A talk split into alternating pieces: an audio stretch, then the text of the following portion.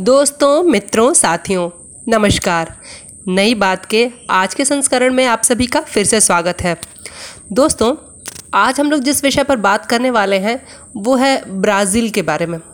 मित्रों, आप सब जानते हैं कि ब्राज़ील, जिसे ऑफिशियल तौर पर यानी आधिकारिक तौर पर Federative Federative Republic of Brazil के नाम से पुकारा जाता है, तथा जहाँ की भाषा पोर्चुगीज़ है, यानी कि पुर्तगाल की भाषा पोर्चुगीज़ ही वहाँ की मूल भाषा है। ऑफिशियली तथा हम ये जानते हैं कि दक्षिण अमेरिका में सबसे बड़ा अगर कोई देश है तो वो ब्राज़ील ही है।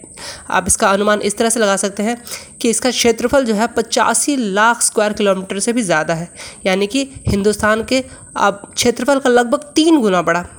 तथा आबादी की दृष्टि से देखें तो इसकी आबादी कोई 21 करोड़ 40 लाख लोगों की है।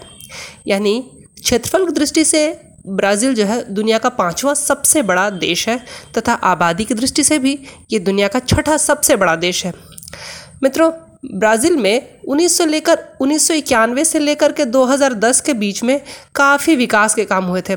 आप इसे इस तरह समझ सकते हैं कि वहाँ पर जो ह्यूमन डेवलपमेंट इंडेक्स है, वो 0.73 यानी कि एक एक से काफ़ी करीब पहुँच गया था। यानी आप इसे इस तरह समझ सकते हैं कि वहाँ पर जो डेवलपमेंट इंडेक्स है, काफ़ी हाई है। इसे दुनिया में थर्ड, एटी थर्ड सबसे ऊँचा माना गया था, जो ब्राज़ील के दृष्टिकोण से तथा दक्षिण अमेरिका के दृष्टिकोण से काफ़ी अच्छा माना जाएगा। कोरोना काल में राष्ट्रपति जायर बोलसोनारो अभी जिस तरह से उन्होंने कोरोना के समय में अपने देश में कोरोना महामारी को प्रबंधन करने में, नियंत्रण करने में जो प्रयास किए हैं, उसमें काफ़ी कमियाँ रह गई। इसकी वजह से वो एक तरह की राजनीतिक संकट के दौर से गुजर रहे हैं। आप इसको ऐसे समझ सकते हैं कि इस वक्त अभी कुल मिलाकर एक करोड़ सत्तर लाख से भी ज़्यादा ब्राज़ील के निवासियों को कोरोना हो चुका है, तथा उसमें से चार लाख पचहत्तर हज़ार के आसपास लोगों की जानें भी जा चुकी हैं। तो आप अनुमान लगा सकते हैं कि ब्राज़ील जैसे देश में चार लाख पचहत्तर हज़ार लोगों की जान चली जाना कितनी बड़ी बात हो सकती है, तथा वहाँ की सरकार को किस स्थितियों का सामना करना पड़ रहा होगा आज के समय में। वहाँ पर राष्ट्रपति जायर बोल्सोनारो एक बहुत बड़ी राजनीतिक संकट के दौर से गुजर रहे हैं। उनके ऊपर आरोप है कि उनके द्वारा कोरोना महामारी का जो प्रबंधन किया गया, वो दुनिया में सबसे ख़राब रहा जिसी कारण इतने सारे लोगों की जान चली गई है। अब ब्राज़ील में कोरोना बढ़ता ही जा रहा है, उसके घटने का कोई निशान ही दिखाई नहीं देता। तथा वहाँ पर जिस तरह की राजनीति हुई है, उसकी वजह से वहाँ पर सेना के तीनों चीफों ने, यानी सेना के तीनों प्रमुखों ने एक साथ ही इस्तीफ़ा भी दे दिया है। इससे क्या हुआ है कि वहाँ पर ब्राज़ील में जो राजनीतिक संकट है, बहुत ही गहरा गया है। पूरे देश में स्वास्थ्य का जो व्यवस्था है या जो ढांचा है, वो पूरी तरह ध्वस्त हो चुका है। हज़ारों लोगों की रोज़ मौत हो रही है तथा बोल्सोनारो और उनके सबसे गहरे मित्र सेना जो है, उसमें भी भारी मतभेद की दिखाई दे रहे हैं। अब राष्ट्रपति द्वारा सेना को हर बार, हर बात पर अपना मित्र बताना तथा सेना को इस तरह से दिखाना कि जैसे सेना उनकी सेना है, ना कि ब्राज़ील के देश की सेना है। इसकी वजह से सेना को जो उन्होंने इतना अधिक राजनीतिकरण कर लिया, इसकी वजह से सेना के लोगों में भी राष्ट्रपति के प्रति जो सम्मान भाव था, वो धीरे धीरे कम होता जा रहा था। आप इसे इस तरह से समझ सकते हैं कि हर बात पे वो सेना का राजनीतिकरण करने का प्रयास करते रहते थे। इसी वजह से वहाँ के रक्षा मंत्री ने राष्ट्रपति बोल्सोनारो से ये प्रयास न करने के लिए उनसे अनुरोध भी किया था, जिससे नाराज़ होकर बोल्सोनारो ने राष्ट्रपति के पद का दुरुपयोग करते हुए रक्षा मंत्री को ही उनके पद से हटा दिया। अब जब रक्षा मंत्री अपने पद से हटे तो तीनों प्रमुख, सेना प्रमुख जो है, नाराज़ होकर उन्होंने भी अपने पदों से इस्तीफा दे दिया। तो इससे क्या हुआ कि वहाँ पर राजनैतिक संकट बिल्कुल गहराता ही चला गया। इस तरह से आप समझ सकते हैं कि जो स्थितियों को नियंत्रण करने के जो प्रयास रहे हैं बोलसोनारो के द्वारा, वो काफ़ी ठीक से समायोजित नहीं हो पाए। साथ ही साथ, आपको अगर ठीक से याद हो तो 2019 में अमेज़न के जंगलों में बहुत बुरी तरह से आग लगी थी।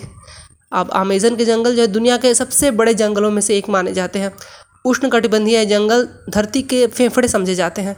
वहाँ से दुनिया को सबसे ज़्यादा प्योर ऑक्सीजन की आपूर्ति होती है। अब इस इतनी बड़ी संकट को जहाँ पर अमेज़न के जंगलों में इतनी बुरी आग लगी हुई हो, उस समय एक राष्ट्रपति को कैसा प्रयास करना चाहिए था कि उसे जल्दी से जल्दी बुझाया जा सके, परंतु वो उसमें भी विफल रहे।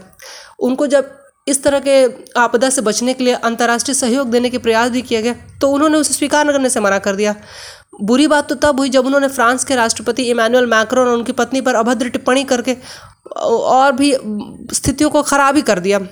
तो इससे आप समझ सकते हैं कि बोलसोनारो के द्वारा जो स्थितियों को नियंत्रित करने के प्रयास हैं, वो नाकाफ़ी रहे हैं।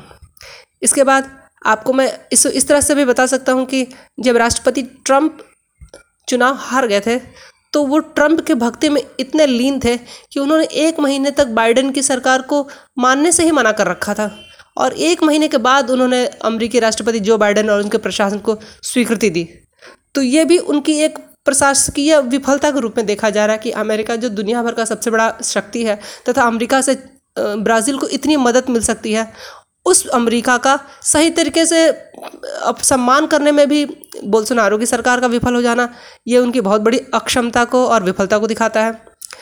फिर जब दुनिया में बीमारी फैली हो तो बीमारी से बचने वाले जो उपाय हैं, जो हमारे बड़े बड़े चिकित्सक, डॉक्टर्स, हॉस्पिटल्स बता रहे हैं, उसको तो सम्मान देना चाहिए, उसको तो मानना चाहिए।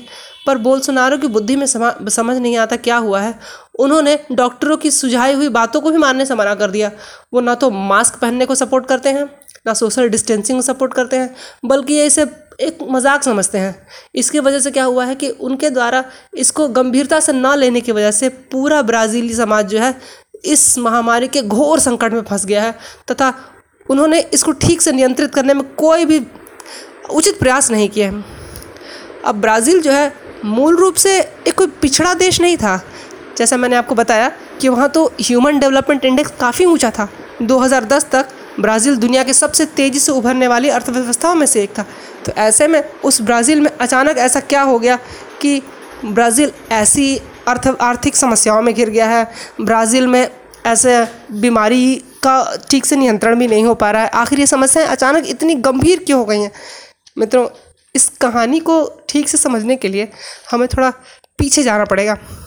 जैसे मैंने कहा कि ब्राज़ील मूल रूप से एक तेज़ी से विकासशील करने वाला एक अच्छा देश रहा था।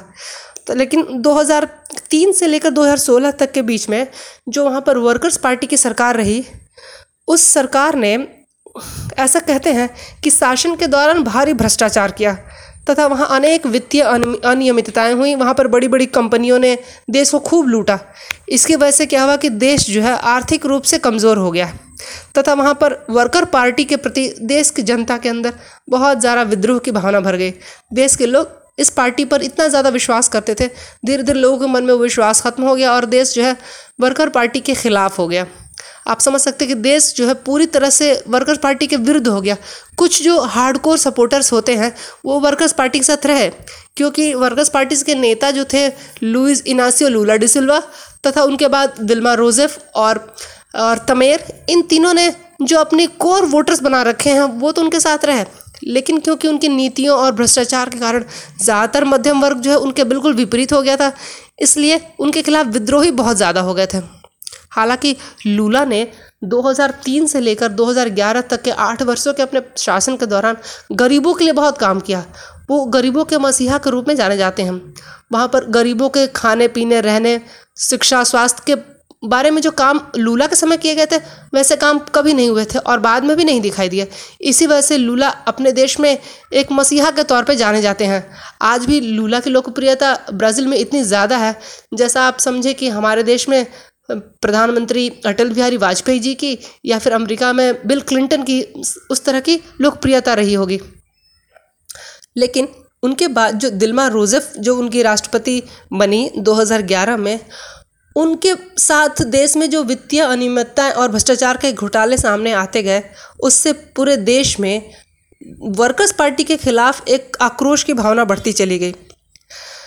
और उसके बाद जब 2014 के चुनाव हुए तो उस चुनावों में भी देश में दोनों पार्टियों के अंदर, यानी कि वर्कर्स पार्टी और उनके जो विद्रोही पार्टियाँ हैं, उन सभी ने मिल करके इसको एक दो ध्रुवीय चुनाव के रूप में परिवर्तित कर दिया। चुनावों के दौरान इतना ज़्यादा एक दूसरे के ऊपर लांछन लगाए गए, एक दूसरे के खिलाफ आरोप प्रत्यारोप लगाए गए और समझिए कि जहर उगला गया, जिसमें कुछ सच हो, झूठ हो, इससे कोई मतलब नहीं है। दोनों पार्टियों ने एक दूसरे के ऊपर खूब लांछन लगाए, खूब कीचड़ उछाले और स्थितियाँ इतनी बुरी हो गई कि समझ के चुनाव के बाद जो स्थितियाँ नॉर्मल हो जानी चाहिए थी, फिर भी सामान्य नहीं हो सकें। चुनाव के बाद भी दोनों पक्षों के द्वारा जो एक दूसरे के खिलाफ आरोप लगाए गए थे, उससे देश के अंदर दो ध्रुवीयकरण जो बन गया था, वो बना ही रहा। देश विभाजित ही बना रहा। देश के अंदर जो वर्कर पार्टी के चाहने वाले हैं, वो उनके साथ रहे।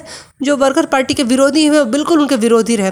हालाँकि 2014 का चुनाव तो दिलमा रोजेफ जीत गई, लेकिन देश के अंदर जो अनियमितताएँ, घोटाले, भ्रष्टाचार चले थे, उसके खिलाफ उनके ऊपर महाभियोग की कार्रवाई की गई और 2016 में उनको महाभियोग लगा करके देश के राष्ट्रपति के पद से हटा दिया गया।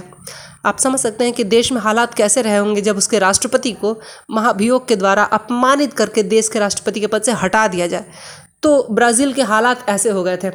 उसके बाद जब वो 2016 में अपने पद से हट गई तो उसके बाद उनके द्वारा जो राजनीतिक उत्तराधिकारी बनाए गए, वो मिचेल टेमर, वो भी बुरी तरह से भ्रष्टाचारों के आरोपों में घिरे थे। तो इससे क्या हुआ कि लूला के जाने के बाद दिल्मा और दिल्मा के जाने के बाद मिशेल तिमेर, इन तीनों के ऊपर जो आरोप लगे हुए थे भ्रष्टाचार के, वित्तीय अनियमितताओं के, तरह घोटालों के, उससे जनता के मन में ये भावना चली गई कि वर्कर्स पार्टी के जितने भी नेता हैं सब भ्रष्ट हैं तथा उनके पास कोई दूसरा ईमानदार उपाय ऑप्शन बचा ही नहीं है। इसकी वजह से देश के अंदर सारे लोग वर्कर्स पार्टी के खिलाफ होते चले गए। अब वर्कर्स पार्टी के अंदर इतने ज़्यादा भ्रष्ट लोग हैं कि एक भी भ्रष्ट, ईमानदार आदमी चुनाव के लिए सामने लड़ने को खड़ा नहीं है। इसी कारण जब 2018 में जो चुनाव हुए तो इसी बात को वहाँ के वर्तमान राष्ट्रपति जार बोल्सोनारो ने वर्कर्स पार्टी के खिलाफ खूब भुनाया कि वर्कर्स पार्टी में एक भी अच्छा नेता नहीं है, जो भी नेता है वो भ्रष्ट है, घोटालों में लिप्त है। इसकी वजह से वहाँ की जनता ने जार बोल्सोनारो को ज़्यादा मतों से जितवा करके वहाँ का राष्ट्रपति तो बना दिया। लेकिन ब्राज़ील की जो राजनीतिक स्थिति है, जो सामाजिक स्थिति है, वो दो ध्रुवों में आज भी बटी रही। 2014 से लेकर के उस चुनावों के पश्चात आज तक वहाँ की जनता जो है वो आपस में एक होकर नहीं रह पाई। 2018 का चुनाव उसी बटे हुए चुनाव में हुआ था, जहाँ वर्कर्स पार्टी के खिलाफ पूरा देश खड़ा था। बोल्सोनारो ने इसको खूब बुनाया भी था, चुनाव भी जीत गए, लेकिन चुनाव जीतने के बाद उन्होंने पिछले तीन सालों में जो काम किए हैं, उन्होंने जिस आधार पर देश को बांटा था, जिस आधार पर वर्कर्स पार्टी को और पुराने नेताओं की आलोचना की थी उस आधार पर जब स्वयं गद्दी पर बैठे, जब स्वयं राष्ट्रपति बन गए तो क्या स्वयं अच्छा काम कर पाए? उन्होंने जो वायदे किए थे, क्या पूरा कर पाए? उन्होंने वादा किया था कि जो कीचड़ है भ्रष्टाचार का, वो देश से वो साफ़ कर देंगे। लेकिन भ्रष्टाचार आज भी देश से साफ़ नहीं हो पाया।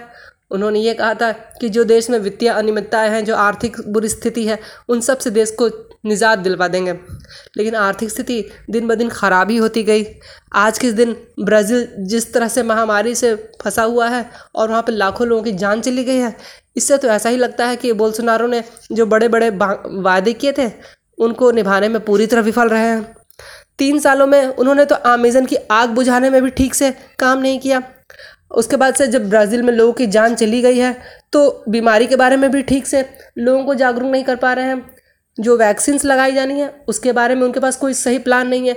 कभी वैक्सीन्स को वहाँ पर अप्रूवल नहीं मिल पा रहा है। वहाँ की जनता क्या करे जब राष्ट्रपति और प्रशासन पूरी तरह से अपने कामों को करने में विफल होता जा रहा है?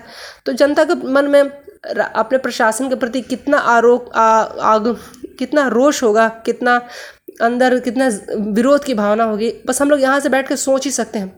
आप कल्पना कीजिए, एक देश जहाँ पर लाखों लोगों की जान चली गई है, आर्थिक स्थिति बिल्कुल ख़राब है, रोज़गार छिन गए हैं और राष्ट्रपति जो है सही तरीके से लोगों को गाइड भी नहीं कर पाता है। वो ये कहता है कि मास्क मत लगाओ। जब सारी व्यवस्था, स्वास्थ्य व्यवस्था कह रही है कि मास्क लगाइए सोशल डिस्टेंसिंग बनाइए राष्ट्रपति इनका विरोध कर देता है। राष्ट्रपति को जब बोला जाता है कि आप अमेज़न में लगे हुए आग को बुझाने का प्रयास कीजिए तो वो इस बात को गंभीरता से नहीं लेते हैं। दुनिया के नेता उनको मदद करने जाते हैं तो मदद तो छोड़, लेना छोड़ दीजिए, उनका सम्मान भी नहीं कर पाते हैं। ऐसे हालात में अर्थव्यवस्था और बीमारी जब बोल्सोनारो के ऊपर बड़ी समस्या के रूप में खड़ी हो तो आने वाले समय में बोल्सोनारो अपनी जनता को कौन सा मुँह दिखाएँगे, ये देखने की बात है। मित्रों, अर्थव्यवस्था वहाँ चरमरा गई है। सेना ने राष्ट्रपति का साथ देना छोड़ दिया है। समाज विभाजित है और इस स्थितियों में 2022 में फिर से चुनाव होने वाले हैं। मित्रों, ब्राज़ील में हर चार साल पर अमेरिका की तरह राष्ट्रपति चुनाव की तरह चुनाव होते हैं। तो 2018 का चुनाव तो बोलसोनारो किसी तरह जीत गए। उन्होंने वर्कर्स पार्टी की खूब शिकायत की। और उस समय वर्कर्स पार्टी उस शिकायत के लायक भी थी। लेकिन 2022 में अब जब चुनाव होंगे तो बोलसोनारो क्या कहेंगे?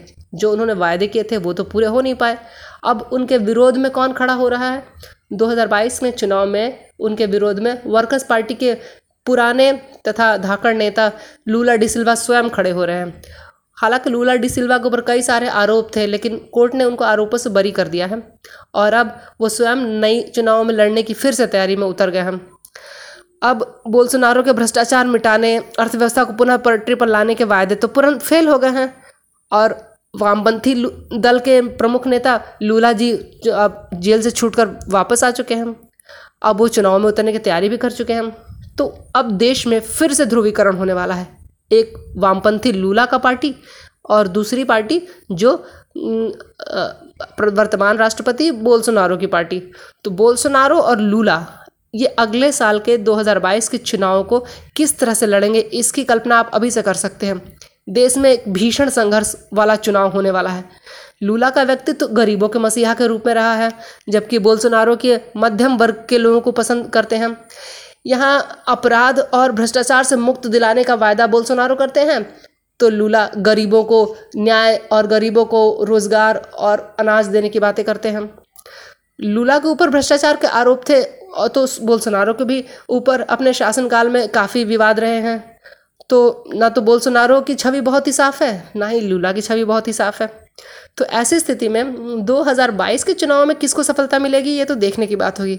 लेकिन ये एक बात तय है कि 2022 में भी ब्राज़ील में गर्मी बढ़ती ही रहेगी, घटने वाली नहीं है। मित्रों, आप लोगों को ब्राज़ील की यह कहानी कैसी लगी, मुझे ज़रूर बताइएगा। हम लोग कल फिर मिलेंगे। तब तक के लिए शुभ रात्रि, वंदे मातरम, जय हिंद।